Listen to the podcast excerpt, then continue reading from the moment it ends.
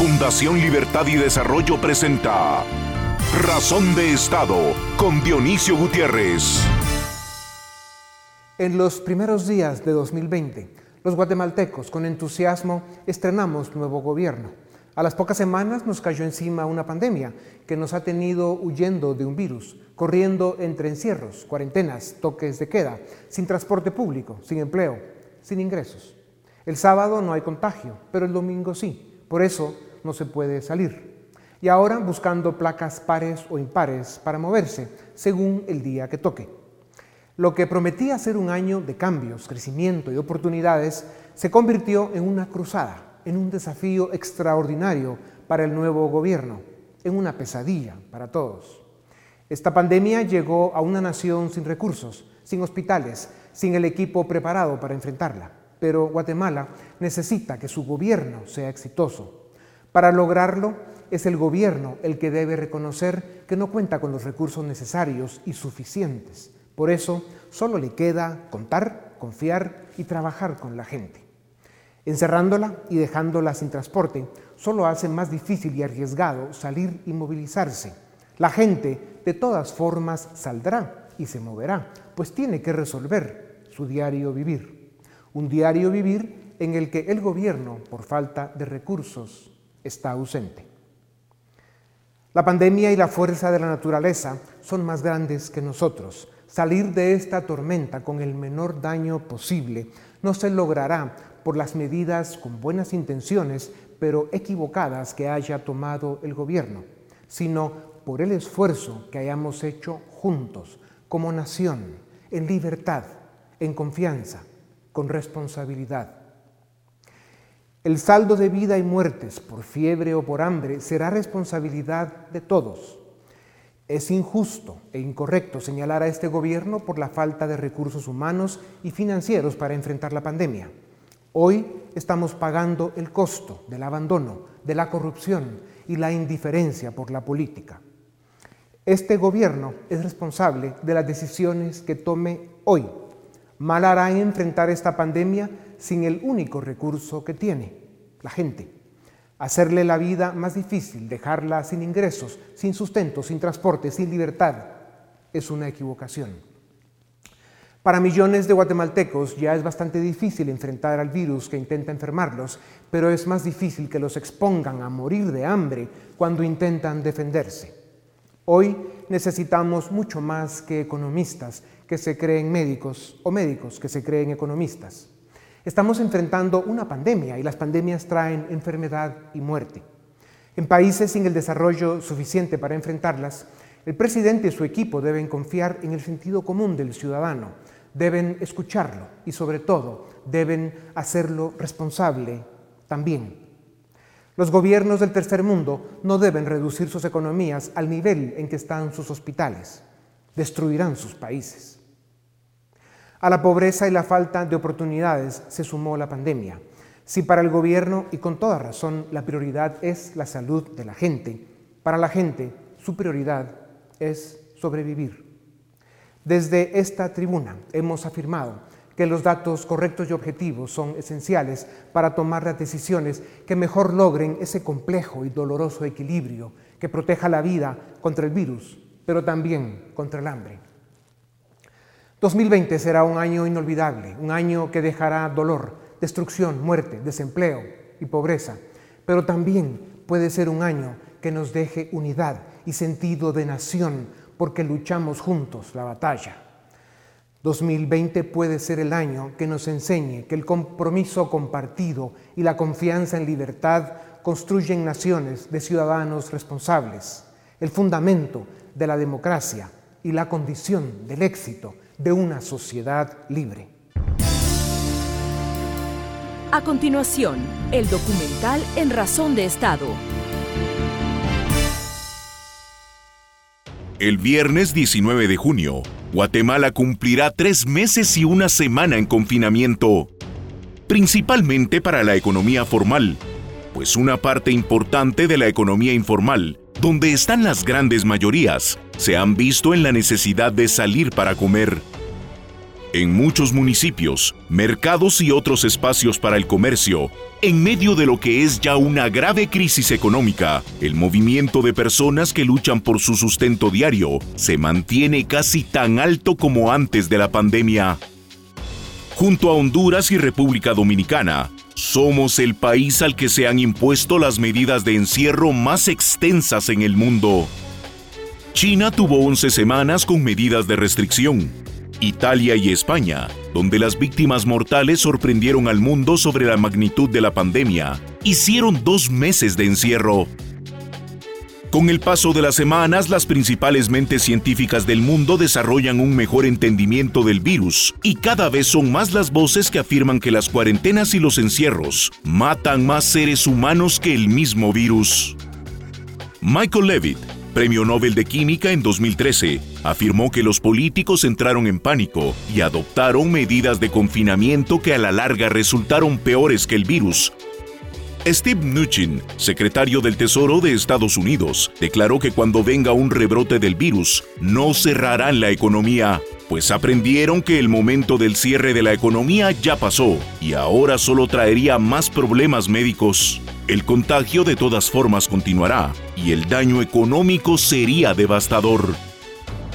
La historia y la ciencia han vuelto a demostrar que después de las primeras semanas de pandemia, los encierros dejan de ser la solución para combatir el virus y que lo realista es aprender a vivir con él, tomando las medidas de protección necesarias. Las consecuencias de los encierros son muy graves. Hay estadísticas alarmantes de familias, y especialmente mujeres, víctimas de abusadores con los que se ven forzadas a vivir. Ya son cientos de millones de hombres y mujeres sin empleo. La economía del mundo sigue encaminada a una depresión.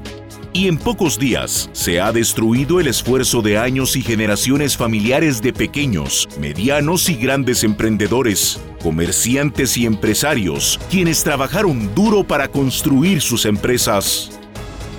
Cada día se cuestionan más las decisiones medievales que siguen adoptando algunos gobiernos.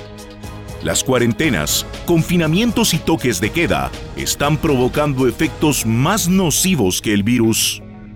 La evidencia hasta hoy apunta a que la historia demostrará que aquellos países que optaron por medidas más liberales para enfrentar la pandemia tendrán resultados más alentadores en salud pública y estabilidad económica. La clave es que están confiando en los ciudadanos. Con falta de análisis, superficialidad, miedo y campañas de fake news, se han tergiversado y manipulado los resultados positivos de Suecia, Israel, Corea del Sur, Vietnam y Taiwán, naciones que optaron por respetar la libertad de sus ciudadanos y apelar a la responsabilidad cívica como herramienta para desacelerar los contagios. Después de más de tres meses de confinamiento formal y con un daño económico que está cerca de ser catastrófico, Guatemala empieza a descubrir que es un país que no puede darse el lujo de paralizar su frágil economía. El hambre y la necesidad obligan a 5 millones de chapines en la informalidad a buscarse la vida cada día y quienes producen el 80% del Producto Interno Bruto Nacional, más o menos 2 millones de chapines, son, en su mayoría, privados de libertad. Después de casi 100 días de pandemia, el gobierno presentó un protocolo para desescalar el confinamiento y reabrir la economía.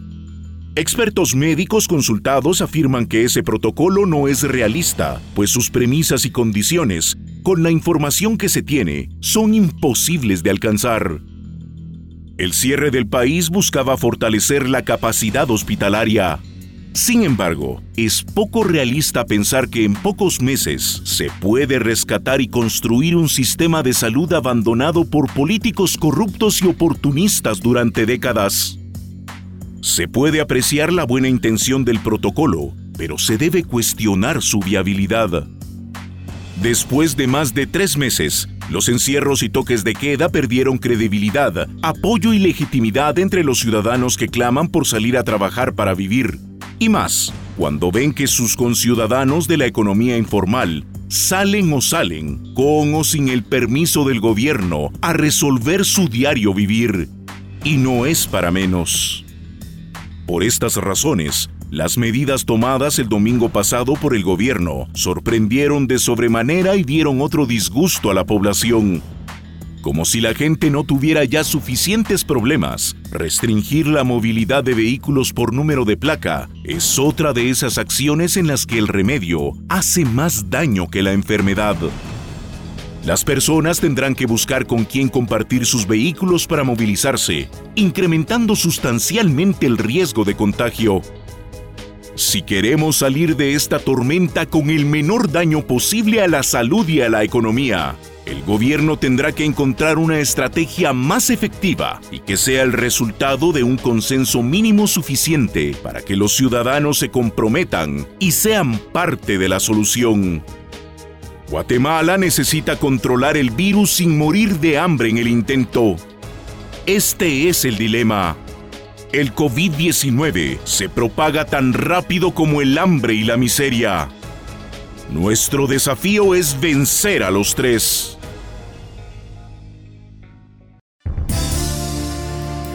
A continuación, una entrevista exclusiva en Razón de Estado. Bienvenidos, esto es Razón de Estado y tengo el gusto de presentarles a Andrés Pastrana. Él fue presidente de Colombia de 1998 al 2002. Él es abogado por la Universidad del Rosario en Bogotá. Realizó estudios de Derecho Internacional en la Universidad de Harvard en Estados Unidos.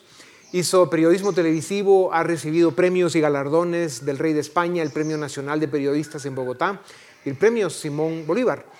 Tras su salida del gobierno en 2002, lanzó su libro La palabra bajo fuego, con prólogo del presidente Bill Clinton de Estados Unidos, un libro que deben leer todos los latinoamericanos.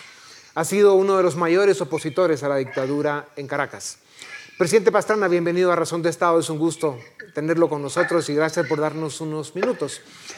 Eh, usted es un ex jefe de Estado legendario. Sobre usted se han hecho novelas, series y películas se han escrito libros y hay historias sobre su vida cívica y política de las que sé que sus hijos y sus nietos están orgullosos. Su padre fue un gran presidente en los 70, a usted lo secuestró Pablo Escobar en el 88. Luego fue alcalde de Bogotá y en el 98 llegó a la presidencia de Colombia, desde donde enfrentó el narcotráfico y rescató a su país para ponerlo de nuevo en una posición de respeto en el mundo después del narco gobierno de Samper. El Plan Colombia, entre otras cosas, eh, dan fe de lo que fue su gobierno. Eh, su compromiso con la democracia y la libertad en América Latina es indiscutible y sus batallas contra la narcodictadura en Venezuela lo confirman. O sea, lo que queremos decirle con esto, presidente Pastrana, es que para usted este virus del COVID-19 sería un enemigo fácil de poner en orden y de vencer. ¿Qué peligro corren las democracias y la libertad en América Latina, presidente, por los catastróficos efectos económicos y sociales de la pandemia? A ver, Dionisio, muchas gracias por esta invitación una vez más a Razón de Estado y un saludo muy cordial para usted, para todo Guatemala, esperando que sus familias y todos se encuentren bien, se encuentren guardados, se encuentren cuidando. A ver, yo creo que los peligros que hoy estamos corriendo las democracias son las facultades dictatoriales que tiene el Ejecutivo, que son constitucionales y son legales, que están desinstitucionalizando precisamente las democracias. Aquí lo que se están perdiendo son los pesos y contrapesos. El Ejecutivo tiene en sus manos la facultad de tomar decisiones, pero lo que se está esperando y lo que debemos esperar nosotros es que una vez pase esta pandemia se reinstitucionalice precisamente nuestras democracias.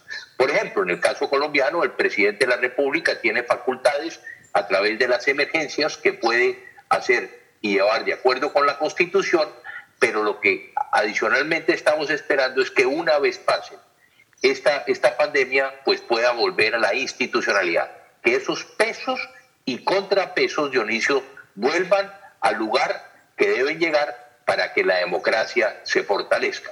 Y de la mano el gobierno lo que tiene que hacer es ir trabajando con el sector, sector privado, con sus habitantes, con sus, eh, en sus países, para que podamos salir de esta situación. Eh, presidente Pastrana, y hablando precisamente de los pesos y contrapesos, ¿cómo está afectando a Colombia el manejo miserable e irresponsable de la pandemia por parte de la dictadura en Caracas? Hace tres meses, Dionisio, ¿qué dije yo? Que teníamos que buscar un mecanismo para sentar a Maduro y a Guaidó, para que de la mano con el gobierno de Colombia pudiéramos controlar la frontera. La frontera entre Colombia y Venezuela son más de 2.200 kilómetros. Hay tres puntos, Dionisio, que son muy complicados. En el Caribe colombiano, en el norte, en La Guajira, eh, eh, en lo que es Cúcuta, donde se concentra buena parte del traslado de la población entre Venezuela y Colombia, y en las selvas de Arauca. ¿Qué proponía yo? Que trabajáramos de la mano con Venezuela para que creáramos unos hospitales transnacionales para que pudiéramos nosotros, con la ayuda de los Estados Unidos, con la ayuda del mundo, con la ayuda de China, crear unos hospitales para que pudieran atender a colombianos y a venezolanos y evitar que la pandemia se esparciera por todo el territorio. ¿Qué está sucediendo hoy en día? Cerramos la frontera, pero en esa frontera hay más de 300 puntos en que diariamente están pasando de Venezuela hacia Colombia y que no sabemos cuánto estos venezolanos se está contaminando hoy población colombiana. A mí me cayeron rayos y centellas, porque yo hablé de proteger la vida, estamos hablando de vida. La política dejémosla para más adelante, Dionisio y por eso proponía que Guaidó y Maduro se sentaran a hablar, que nos dieran las cifras reales de cuál es la pandemia en Venezuela, que no la tenemos hoy, tampoco sabemos, se lo hemos preguntado a la Organización Panamericana de la Salud y no sabemos qué está sucediendo en la hermana República de Venezuela. El eh, presidente Pastrana, en sus primeros comentarios, usted decía una de las características de las emergencias como las pandemias o las guerras, es que los gobiernos adquieren y centralizan más poder. A muchos gobernantes les pega ese otro virus del que hablaba Hayek, la fatal arrogancia, y se llegan a creer que pueden controlar algo tan grande como una pandemia, y más en países subdesarrollados como los nuestros, donde dicho sea, el principal subdesarrollo es político. Asumiendo que se respetan y se implementan todas las medidas de protección posibles y se protege y aísla a nuestra gente vulnerable, ¿por qué es tan importante, presidente, que los gobiernos, especialmente en América Latina, confíen en los ciudadanos, respeten sus libertades y en lugar de encierros y toques de queda inefectivos, sobre todo a estas alturas de la pandemia, los dejen defenderse de forma responsable para que puedan superar esta crisis? Yo creo que tenemos que partir de una base, Dionisio, nuestras democracias, pero por sobre todo nuestros pueblos están mucho más maduros. Yo creo que tenemos que confiar en la madurez de nuestra gente y en la responsabilidad de todos nuestros pueblos. Lo que sabemos es que hoy, viendo lo que pasó en China, viendo lo que está pasando en Europa, en el África y en América, no hay una fórmula única. No hay una fórmula única que nos diga el encierro, encerrar a los ciudadanos va a resolver el problema o abrir totalmente las puertas va a resolver el problema. Yo creo que es una mezcla de las dos, que tenemos que generar nosotros esa credibilidad de nuestra gente, en esa responsabilidad de los, de los empresarios sabiendo que van a abrir con serie protocolos la economía. Porque mire usted, así como la pandemia afecta la salud, también la pandemia afecta la economía. Y eso es lo que tienen que entender nuestros líderes. En la historia reciente sabemos que hay más muertos por, por, la, por hambre que por las pandemias. Entonces aquí lo que tenemos que hacer es trabajar de la mano precisamente con los gobiernos para que podamos ir abriendo la economía. Si no, si no, lo que va a suceder es que van a colapsar nuestras economías. Y si colapsan nuestras economías, lo que está colapsando es el empleo. ¿Y, ¿Y qué es lo que está colapsando? Los que van a sufrir más son las gentes más pobres y más vulnerables de nuestros países. Por eso la importancia, Dionisio, de entender que distinto a lo que pasa en Europa o distinto a lo que puede pasar en China, nosotros tenemos unas poblaciones pobres que inclusive muchas de ellas informales no están registradas. Entonces estamos hablando de confinamiento, de lo que denominamos en Colombia los estratos 1, 2 y 3, que los estratos más pobres de nuestra población no pueden hacer confinamiento, Dionisio, porque viven muchos de ellos en lugares, en cuartos, en pequeñas habitaciones, cuatro o cinco personas que van a tener que salir a buscar su modo de vida. Y los que están haciendo el encierro son los estratos 4, 5 y 6, los estratos de la clase media y las clases altas. Entonces aquí tenemos que tener esta mezcla para que podamos reabrir nuestra economía, comenzamos a creer y creamos en la responsabilidad de nuestras gentes y de esta manera podamos reactivar el mundo en este momento. Ya. Presidente Pastrana, en Guatemala, al igual que al resto del mundo, pues nos persigue el virus, el contagio avanza y la economía ya está severamente castigada. Hay cientos de miles de guatemaltecos perdiendo oportunidades que habían ganado, trabajos, ingresos, espacios en la economía informal que en Guatemala es muy exitosa, más que en Colombia, incluso 70% en nuestro caso. Y la clase media, que es la fuente de estabilidad política en las naciones, tomaba fuerza. Eh, con esta crisis todo esto se está derrumbando. ¿Cuáles deben ser, presidente, las prioridades de los gobiernos y de las élites? Cuidar a los pobres. Yo creo que lo más importante es que tenemos que tenderle la mano a los sectores más pobres y más marginados de nuestros países. ¿Y cómo se hace esto? Reactivando la economía. Aquí lo que tenemos que buscar es mayor crecimiento, que la economía se reactive. Reactivando la economía, generamos empleo y generándose empleo es que vamos a poder llegar a proteger a las clases más pobres y más marginadas. Aquí hay que, hay que pensar, Dionisio, como digo, que muchos de nuestros gobiernos están queriendo ayudar, pero no quieren gastar. Y yo creo que tenemos que pasar de una ortodoxia económica a una heterodoxia económica, porque estamos viviendo una situación sui generis. Y por eso yo creo que los gobiernos, donde tenemos que mirar primero es a los sectores más pobres y más marginados, a esos sectores informales que, como le decía Dionisio, en muchos de los países ni siquiera están registrados, ni siquiera podemos llevarles si queremos nosotros subsidios a esos sectores y ahí es donde tenemos nosotros que hacer las inversiones pero de la mano también cómo y de qué forma el sector privado, la pequeña y mediana empresa, que son los mayores generadores de empleo, pueden reactivarse. Y por último, ya hablando de institucionalidad, como dijimos antes, recuperar esos pesos y contrapesos en nuestros países para que una vez más la democracia se fortalezca. Claro. Y, no hay que olvidar que a diferencia de los países desarrollados, el, espacio fiscal o el nivel de ahorro y, la cantidad de recursos con los que contamos los países latinoamericanos en general son bastante reducidos y eso nos pone en un problema más serio. Eh, presidente, estamos viendo países del mundo y también de América Latina que hicieron cuarentenas agresivas, como Perú y Chile, con aumentos alarmantes de contagios en las últimas semanas. Parece que los gobiernos se dieron cuenta que los millones de trabajadores informales, como decíamos hace un momento, no pueden darse el lujo de parar y cumplir esas cuarentenas, pues prefieren sobrevivir.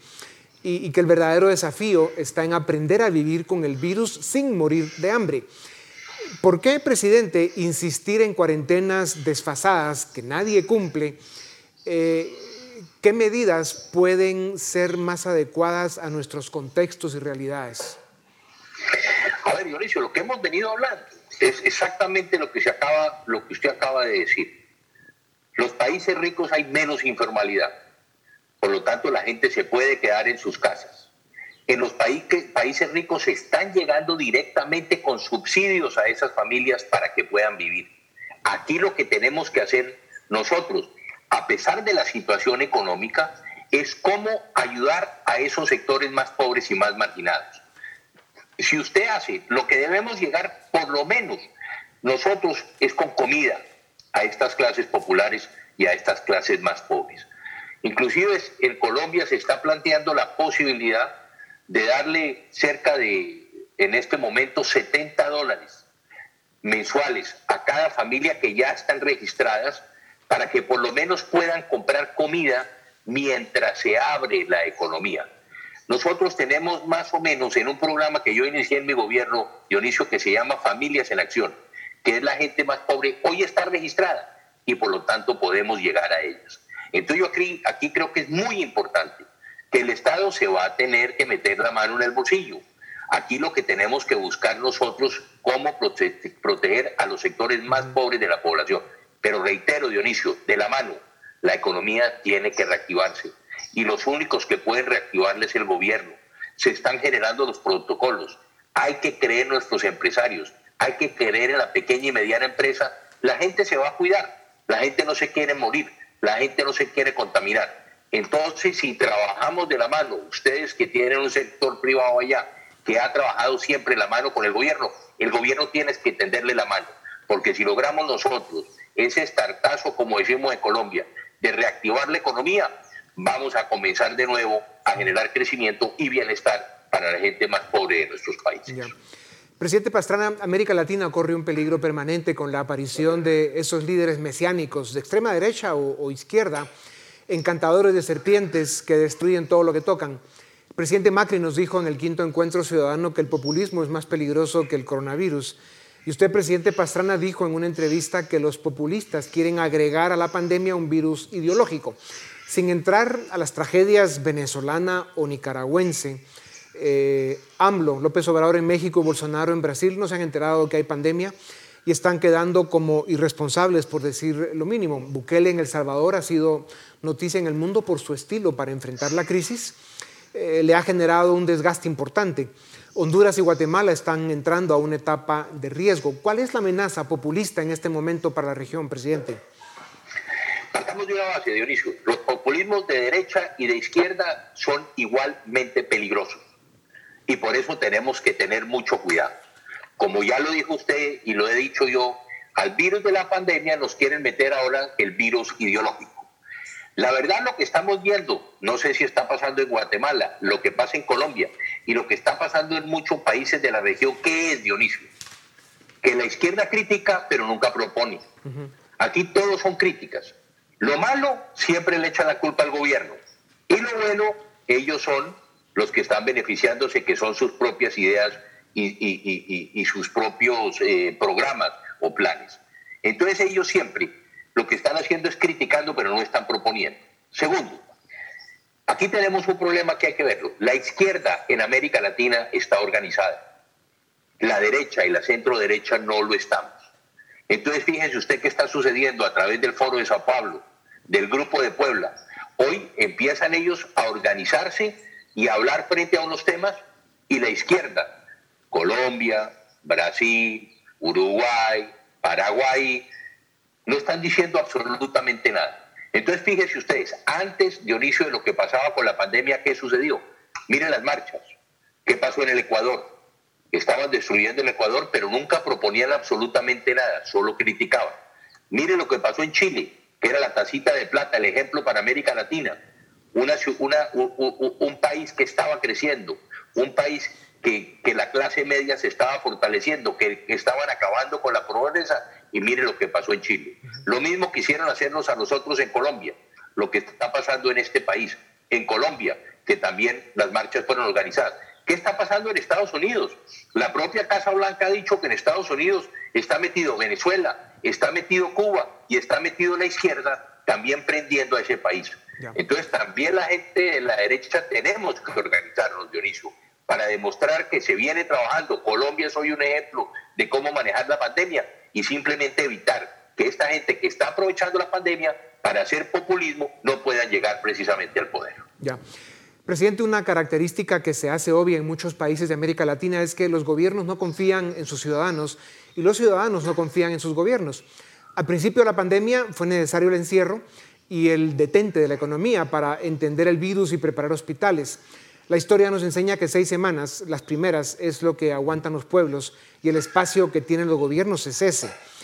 Ese momento pasó, pero muchos gobiernos siguen tomando medidas radicales y autoritarias, como encierros, toques de queda y restricción a la movilidad, que harán más daño del que quieren evitar. ¿Por qué la libertad y la responsabilidad individual pueden ser armas más poderosas en países subdesarrollados, para vencer la pandemia que la arrogancia de gobiernos que no tienen ni la capacidad ni los recursos para proteger a la población. Nos queda un minuto y medio, dos minutos, presidente. A ver, porque yo creo que tenemos que comenzar a creer en nuestra gente. Hay que comenzar a creer en los empresarios, hay que empezar a creer en nuestra gente. Hoy somos más responsables. El confinamiento por la situación económica no resuelve nuestros problemas y lo que necesitamos nosotros es que efectivamente haya un trabajo mancomunado. Gobierno sector privado y que la gente más pobre y más marginada entienda que a ellos es que le estamos beneficiando y a que a ellos queremos beneficiarlo. Entonces hay que reactivar la economía y de eso es lo que se trata en este momento. Ya. Eh, presidente Pastrana, sé que está muy ocupado en varias mesas y equipos de Iberoamérica, estudiando la crisis, entendiéndola y aportando su experiencia. Nos hemos encontrado en algunas de esas mesas. Pero cuéntenos para terminar, eh, ¿cómo vive la pandemia usted y cómo pasa las cuarentenas? Un, muchacho joven y sano como usted, presidente. A ver, yo tenía aquí los datos muy rápidamente, Dionisio, porque se nos acabó el tiempo. Yo estoy en un pueblo que se llama Nilo, Cundinamarca, en el departamento de Cundinamarca. Aquí viven 5.000 habitantes en la zona urbana. Pero históricamente, Nilo ha sido muy importante para el país. Nilo fue fundado en 1783 y aquí vivió un italiano compositor musical que se llamaba Oreste Silic, que compuso el himno nacional de Colombia. Nosotros los colombianos decimos que musicalmente es uno de los himnos más lindos del mundo. Y aquí, en esta población donde yo estoy pasando mi confinamiento, Oreste Sindici, hace 190 años compuso el himno nacional. Y aquí, como usted dice, inicio, estamos dedicados a trabajar yo soy presidente de la Internacional Demócrata de Centro, tenemos algunas conferencias, algunas entrevistas como esta que usted nos invitó en el día de hoy y que tenemos la posibilidad de compartir con mucha gente en América Latina y en otras partes del mundo lo que creemos y lo que debemos hacer para proteger nuestra democracia, nuestras instituciones, para cuando pase esta pandemia que espero que sea muy pronto para todos. Pues muchas gracias, presidente Pastrana. Como siempre, es un privilegio escucharlo y tenerlo eh, con nosotros y sin duda alguna su aporte y su experiencia en todas las mesas y grupos que usted participa es esencial, así que esperamos verlo muy, muy activo durante la pandemia y especialmente después porque los desafíos que vienen para América Latina y para el mundo son extraordinarios. Gracias, presidente. Gracias a ustedes también. Esto es Razón de Estado. A continuación, el debate en Razón de Estado. Damos inicio al debate en Razón de Estado. Hoy vamos a discutir cuál ha sido el resultado de las decisiones que ha tomado el gobierno hasta el momento. Hemos tenido ya tres meses de medidas que se han tomado en contra del coronavirus o para tratar de mitigar eh, el desarrollo de este virus que está causando un caos a nivel mundial. Para ello contamos con la participación de Philip Chicola, Dafne Posadas y Edgar Ortiz. Gracias a los tres por su participación. Eh, Edgar, empezamos contigo. Como decía, estamos cumpliendo tres meses desde que el gobierno toma las primeras medidas para tratar de contrarrestar el avance del coronavirus. ¿Cuál es el resultado de estas medidas que se han tomado hasta el momento? ¿El saldo es positivo o tenemos un saldo negativo?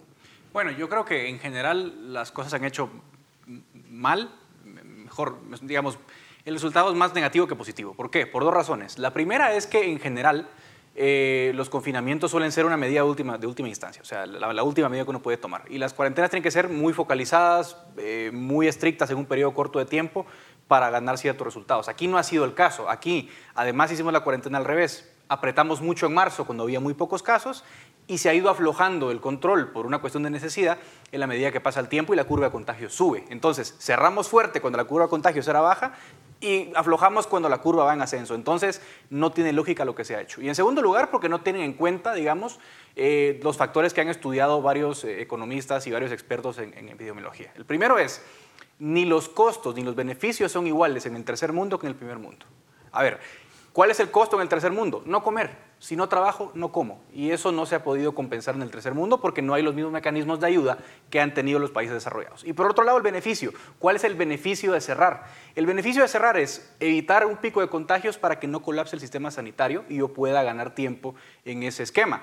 ¿Qué pasa en los países pobres? Los sistemas de salud están tan colapsados que realmente en dos, tres meses no vamos a ganar mayor cosa. Primero porque el gobierno no puede ejecutar, como lo veremos más adelante, y en segundo lugar porque la capacidad es tan baja que en tres, cuatro, cinco meses es imposible construir la capacidad necesaria para hacer frente a la época del pico de contagios. Entonces, amarrando todos los argumentos, no hemos tenido una lógica eh, del cierre y simplemente hemos estado pateando el balón hacia adelante, que es lo que vamos a ver más adelante. Daphne, han, tomado medidas algunas más eh, controversiales que otras. Eh, ¿Cuál es tu evaluación al respecto? ¿Qué medidas han sido positivas o negativas? Yo coincido con el análisis de Edgar que si tuviéramos que hacer un análisis costo-beneficio, probablemente los efectos negativos que se, han, eh, que se han tenido a partir de las medidas que se han implementado son mayores que los beneficios que podemos obtener. Pero si tuviéramos que hacer un inventario de las disposiciones que se han emitido a partir del inicio de la pandemia en Guatemala, eh, enumeremos algunas. Primero, el cierre de los colegios, el cierre de actividades recreativas, el cierre de iglesias y demás centros de, prácticas religiosas, esta podría ser una medida bastante positiva porque reconocemos que es una fuente de contagios y vemos que en otros países del mundo, pues estos fueron eh, sitios donde se propagó el virus de gran forma. Así es de que este cierre probablemente sea bueno. Luego vemos con el cierre de las fronteras, que también es una medida más o menos de restringir la cantidad de personas que ingresan al país, eh, que esto puede ser una medida positiva, claro, si se tiene un control efectivo de las fronteras. Lo que sucede en Guatemala es que las fronteras son demasiado porosas y por lo tanto pues no hay un control bastante riguroso sobre las personas que ingresan eh, o no al país. El cierre de los centros comerciales, pues también se repite un patrón de identificar que este es un espacio donde ocurren mucho, eh, una concentración alta de personas y por lo tanto se cierra. Sin embargo, aquí hay una cuestión que es bien importante mencionar, que los centros comerciales son centros de, de comercio formal y por lo tanto se podrían implementar una serie de medidas que podrían permitir que los centros comerciales se abrieran con ciertos protocolos que permitan practicar el distanciamiento social y las medidas necesarias para evitar el contagio. Hablemos, por ejemplo, de medidas un poco más controversiales, como el cierre del transporte público, que desde mi punto de vista es uno de los grandes focos de contagio y que se ha visto en diferentes casos alrededor del mundo, en las ciudades más cosmopolitas y con eh, centros eh, de transporte público un poco más complejos son las zonas donde hay más contagios. Chile, Nueva York, ciudades de este tipo, pues son ciudades que, son, que sufren más y por lo tanto el transporte público, pues sí es una medida controversial porque a pesar de ser un, eh, alto eh, un, lugar de alto foco de contagios, es una, es una disposición que al final provee altos costos porque muchas personas no tienen eh, la manera de cómo, de cómo movilizarse. Hablemos de las cuarentenas totales. La cuarentena total que emitió el presidente de un día para otro tuvo efectos negativos. Dos semanas después tuvimos un alto pico de contagios. Hablemos del toque de queda, pues básicamente lo que, lo que hace es reducir la, el horario de las personas y creo que la medida más controversial es hasta el momento la disposición que se emitió este fin de semana en cuanto a las placas, que al final termina siendo una estrategia bastante improvisada y vemos nuevamente lo que decía Edgar, que son diferentes patadas de ahogado para intentar rescatar eh, la economía del país. Bueno, Philip, eh, Dafne describía esta serie de medidas, pero el gobierno ya ha propuesto un protocolo de apertura. Dentro de ello habla también del transporte público, que es un tema controversial, porque hay que decirlo, en ciertos países nunca se cerró el transporte público porque incluso lo consideran un tema de derechos humanos, como por ejemplo en el caso de Costa Rica, en donde las personas tienen que movilizarse, sobre todo si están en una ciudad y no tienen un vehículo, pues habría que cuestionar el hecho de que ciertas personas sí se puedan movilizar en automóvil y quienes no lo, no lo tengan, pues tengan que estar básicamente encerrados. Pero hablemos del protocolo de apertura. ¿Cuál es tu, tu evaluación al respecto? Bueno, eh, empezamos rápido con el tema del transporte. Es que el tema del transporte hay otras soluciones que van más allá de decir cierro o no cierro. Por ejemplo, el problema del transporte tiene que ver con oferta y demanda. Porque al haber limitada oferta en un país con enorme demanda de transporte se genera, digamos, la saturación del sistema.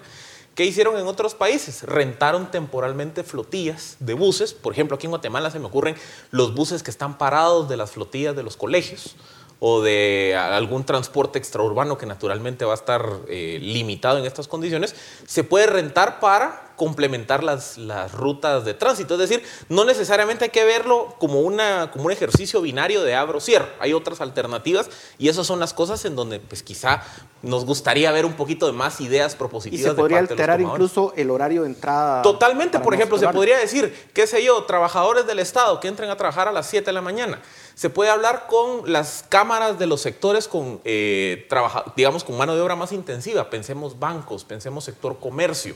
Decirles, bueno, ustedes empiecen eh, labores hasta las 9 de la mañana. Entonces se escalonan los horarios, se subarrendan temporalmente, digamos, estas flotillas de buses que están paradas, se aumenta la oferta de, de, buses disponibles y eso permitiría entonces pues, reactivar el transporte sin el riesgo, digamos, de una saturación eh, por la demanda del mismo. O sea, son esas ideas, como les digo, que lo que buscan es romper esa visión binaria de o abro o cierro y no hay intermedios.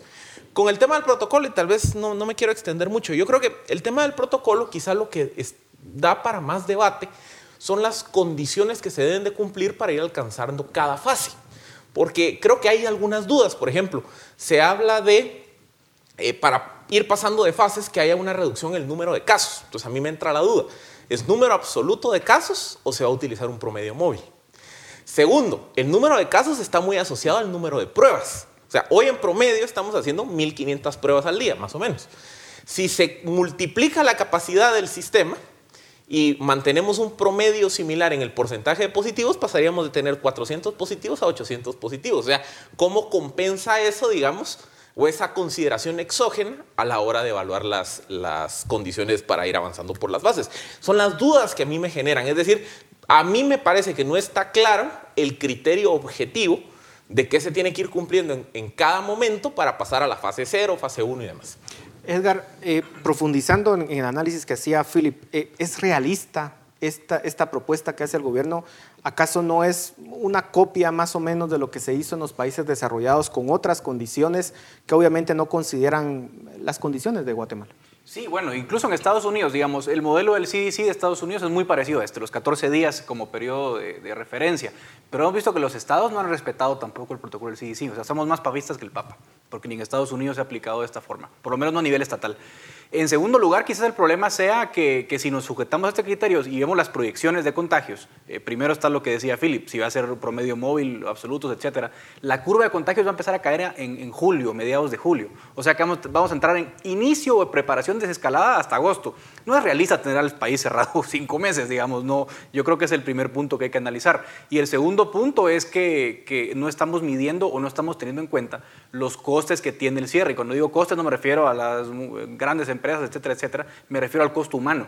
Ya la ONU ha dicho que vamos a pasar de 135 millones de gente con hambre aguda a 265 millones de gente con hambre aguda. Estamos viendo un pico en la cantidad de desnutrición en Guatemala precisamente porque la desnutrición suele ser, digamos, estacional en Guatemala. Cuando no hay época de cosecha se suele presentar. Ahora mismo, en época de cosecha, igualmente hay un pico de, hambruna. Entonces, estamos planteándonos un escenario demasiado, eh, digamos, eh, abstraído de nuestro contexto actual y estamos pensando que en agosto, septiembre vamos a ir abriendo cuando la gente, yo creo, espontáneamente ya está saliendo a la calle. Entonces habría que buscar más bien, yo creo, otras alternativas como las que mencionaba Philip, quizás fortalecer el transporte, darle agua a los mercados, etcétera, etcétera. Pero un protocolo como este nos va a llevar a abrir en agosto, septiembre y creo que en términos eh, muy, muy, muy generales es, es irreal pensar que la gente va a aguantar hasta agosto, septiembre sin trabajar, sin ingresos y sin ayuda. ¿Qué alternativas tenemos entonces, Dafne? ¿Qué podríamos hacer como país para cuidar al mismo tiempo la salud y, la economía de las personas que están sufriendo en estos momentos. Yo creo que hay un punto muy importante que, mencionaba Filip hace un momento, que es que no hay que adoptar eh, medidas binarias, o sea, no es cierro o abro, hay una amplia gama de estrategias y alternativas que se pueden implementar que permitan implementar una serie de controles, prácticas de higiene, distanciamiento físico, el uso de mascarilla, una, una, variedad de alternativas que se pueden utilizar y que se pueden implementar para efectivamente reabrir la economía. Al final, creo yo que la respuesta se encuentra en los ciudadanos que con su libertad puedan hacer un uso responsable de esa misma libertad y poder tomar decisiones sobre su propia vida. Sí creo que es factible implementar una estrategia que sea más adecuada, pero al final de cuentas yo creo que va de reconocer las limitaciones que tiene uno, las condiciones de nuestro país y segundo, la capacidad que tiene nuestro sistema de salud pública, porque por ejemplo uno de los grandes eh, eh, problemas que encuentro con el protocolo de apertura es que, como ya decía Philip, los tres criterios que se implementan, que son el nivel de contagios, la, ocupación de camas hospitalarias y, por tercer punto, la disponibilidad de equipo de protección para el personal del sistema de salud, son tres criterios que dependen exclusivamente de la capacidad del sistema hospitalario. Y el sistema hospitalario ha estado mal por más de 20 años. Entonces, lo que se necesita es reconocer las limitaciones de las condiciones de nuestro país, reconocer las limitaciones que tiene nuestro sistema de salud pública y entonces tomar una estrategia que sea un poco más lista y que no sea o cerrar o abrir, sino que se buscan alternativas. Con, este tema que dice Dafne, eh, hay otro criterio que también está en el protocolo que está relacionado con capacidad del sistema hospitalario y con el porcentaje de dotación de equipo de protección al personal médico. Y aquí otra vez, es que estamos viendo que se quiere evaluar si el país pasa por las diferentes fases en función a factores eminentemente exógenos, como es la capacidad de ejecución del Ministerio de Salud. La receta de hacer un cierre agresivo al, inicio tenía cierta lógica bajo la premisa de que buscaba comprar tiempo para ampliar la capacidad del sistema. Ok, pasamos un mes prácticamente en un confinamiento bastante estricto para los estándares internacionales y la capacidad del sistema no subió. ¿Y qué estamos viendo hoy? Problemas de que el personal médico no tiene equipo de protección, que no se, han tramitado los contratos de los médicos y demás. ¿Cuál es la solución para algo así? Se podrían emitir disposiciones presidenciales que de forma temporal permita ejecutar el gasto sin la enorme cantidad de procesos burocráticos que están vigentes en el Estado. Por ejemplo, la contratación del personal médico. Tan sencillo como que el presidente y el ONSEC saquen una circular en donde digan no tienen que cumplir estos 25 requisitos que se pide para la contratación de un 029. Vemos que la SAT hizo precisamente una excepción el día Exacto. De hoy. Eh, luego también, por ejemplo, para el tema de, eh, a ver, eh, de los insumos médicos y del medicamento. Eso se puede comprar por excepción. Yo sé que excepción se nos paran los pelos porque pensamos corrupción, pero si a la par de un programa de excepción, de compras por excepción de, mascarillas, guantes y demás, se establece auditoría concurrente de la Contraloría General de Cuentas, se abre a que toda la data de, de compras y contrataciones sea pública y que instituciones de veeduría social puedan acompañar, yo puedo de forma transparente comprar a dedo que eso permitiría que en un lapso de dos, tres días ya se tengan mascarillas el equipo de protección para los médicos. El tema de la disponibilidad de, de, de espacios para tratar pacientes. Vimos que el IX fue un poco más eficiente en arrendar hoteles para trasladar a los pacientes asintomáticos. O sea, esa misma receta se puede llevar a cabo en el Ministerio de Salud para tratar a todos los asintomáticos. Y más, es decir, hay, muchas, hay muchos mecanismos que pasan como les digo, por buscar alternativas innovadoras que nos permitirían generar ciertas soluciones para el problema de capacidad del sistema para poder, digamos, repensar una estrategia más abierta y, y completa de reapertura y salirnos de ese debate de o abro o cierro, que eso es lo que hay que romper. Y, y en esa línea, Edgar, tenemos que aceptar que el virus va a estar aquí dos años por lo menos, si uno ve la experiencia de hace 100 años, si uno ve que, por ejemplo, Costa Rica, que era la estrella en la región eh, dominando, digamos, o controlando el virus, ahora está en una segunda ola, lo nuevo está, de nuevo está pasando en, en Nueva Zelanda, eh, vemos que en Estados Unidos de nuevo una segunda ola, es decir, esto no va a parar en unos meses y ante eso tenemos que hacer una estrategia de largo plazo, no una estrategia, como decía Philip, de corto plazo y, y, considerar que ahí se va a terminar todo. Eh, tenemos que exigir también al gobierno que agilice todos estos procesos porque la ejecución realmente es una vergüenza. A estas alturas creo que ya no existen excusas.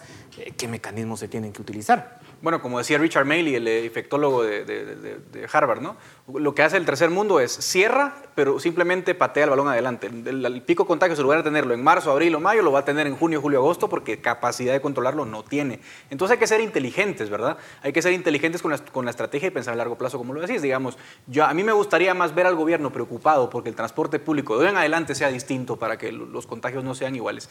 De que de hoy en adelante los mercados tengan agua potable, tengan eh, jabón, etcétera, etcétera. Eso salvaría más vidas y más contagios que, que, los cierres, digamos, a medias que tenemos hoy. Entonces yo creo que ese tipo de cosas son las que tiene que ir pensando el gobierno, sobre todo entendiendo que el virus, como lo decías, va a estar ahí siempre. Entonces, si no, nos, si no estamos pensando en cómo vamos a convivir con el virus y qué estrategias vamos a tomar cuando haya picos, porque a lo mejor va a haber que tomar algunas medidas. Nadie dice aquí living la vida loca, ni Suecia living la vida loca. Suecia también tiene medidas.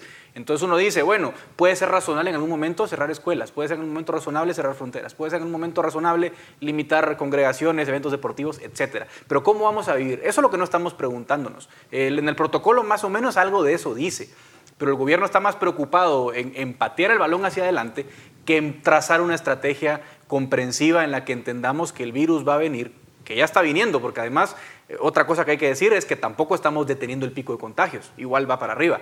No estamos haciendo nada para detener el pico de contagios, pero tampoco estamos pensando en esa nueva normalidad que va a vivir Guatemala. Y, con ese tema también es importante desarrollar la cultura del teletrabajo. Es que vean, este modelo hace todo el sentido del mundo cuando se puede hacer, digamos, un proceso individual responsable, decir, ok, dentro de mi empresa, ¿Qué funciones son esenciales que se realicen presenciales? Ah, estas, ok. Entonces, estas las realizamos de acuerdo a los protocolos de distanciamiento social, escalonamiento de horarios y demás. Pero, ¿qué otras funciones se pueden realizar a distancia? Por ejemplo, tareas administrativas, ok, que se queden en teletrabajo. O sea, ese es un balance complejo claro. de la estrategia que se puede Totalmente hacer. de acuerdo, pero Philip, lo que estamos viendo aquí es que ya se están tomando medidas ridículas como las de esta semana, en donde lo que se está diciendo es, miren, eh, salgan unos vehículos con cierta numeración de placa y otros que lo que sabemos es que los resultados están siendo terribles en la práctica. La paciencia de las personas también se está terminando. Tenemos que exigir al gobierno medidas eh, más inteligentes o no. Es que ahí es donde, por eso les digo, yo creo que lo que tenemos que romper del pensamiento es esa idea binaria de o cierro o abro. Porque realmente aquí la realidad es que el COVID-19 vino para quedarse en cantidad de tiempo, entonces tenemos que desarrollar una nueva normalidad, que eso es el protocolo de reapertura de otros países. La nueva normalidad lo que me dice es, ok, transporte. Yo no puedo pensar el transporte como estaba el 12 de marzo, tengo que ampliar la oferta. El, el trabajo, ok, permitamos la apertura de negocios, comercios, de servicios, pero también incentivemos a que esos comercios identifiquen qué personas pueden hacerlo en teletrabajo. Y así, cada uno de los sectores o cada uno de los ámbitos de la vida cotidiana tiene que llevar a cabo ese proceso interno de autoanálisis, de decir cómo me puedo adaptar a una realidad en donde yo minimice el contacto Se nos social. terminó el tiempo. Dafne, tus conclusiones en 30 segundos. Yo creo que es importante que se elabore una estrategia que reconozca las condiciones que tiene nuestro país y también cuáles las- son las condiciones que tiene el sistema de salud pública para tomar una decisión más eficiente y que nos permita aprender a convivir con este virus. Y terminamos con esas palabras. Muchas gracias por sus comentarios, por sus contribuciones. A ustedes muchas gracias eh, por su atención. Nos la próxima semana. Razón de Estado con Dionisio Gutiérrez es una producción de Fundación Libertad y Desarrollo.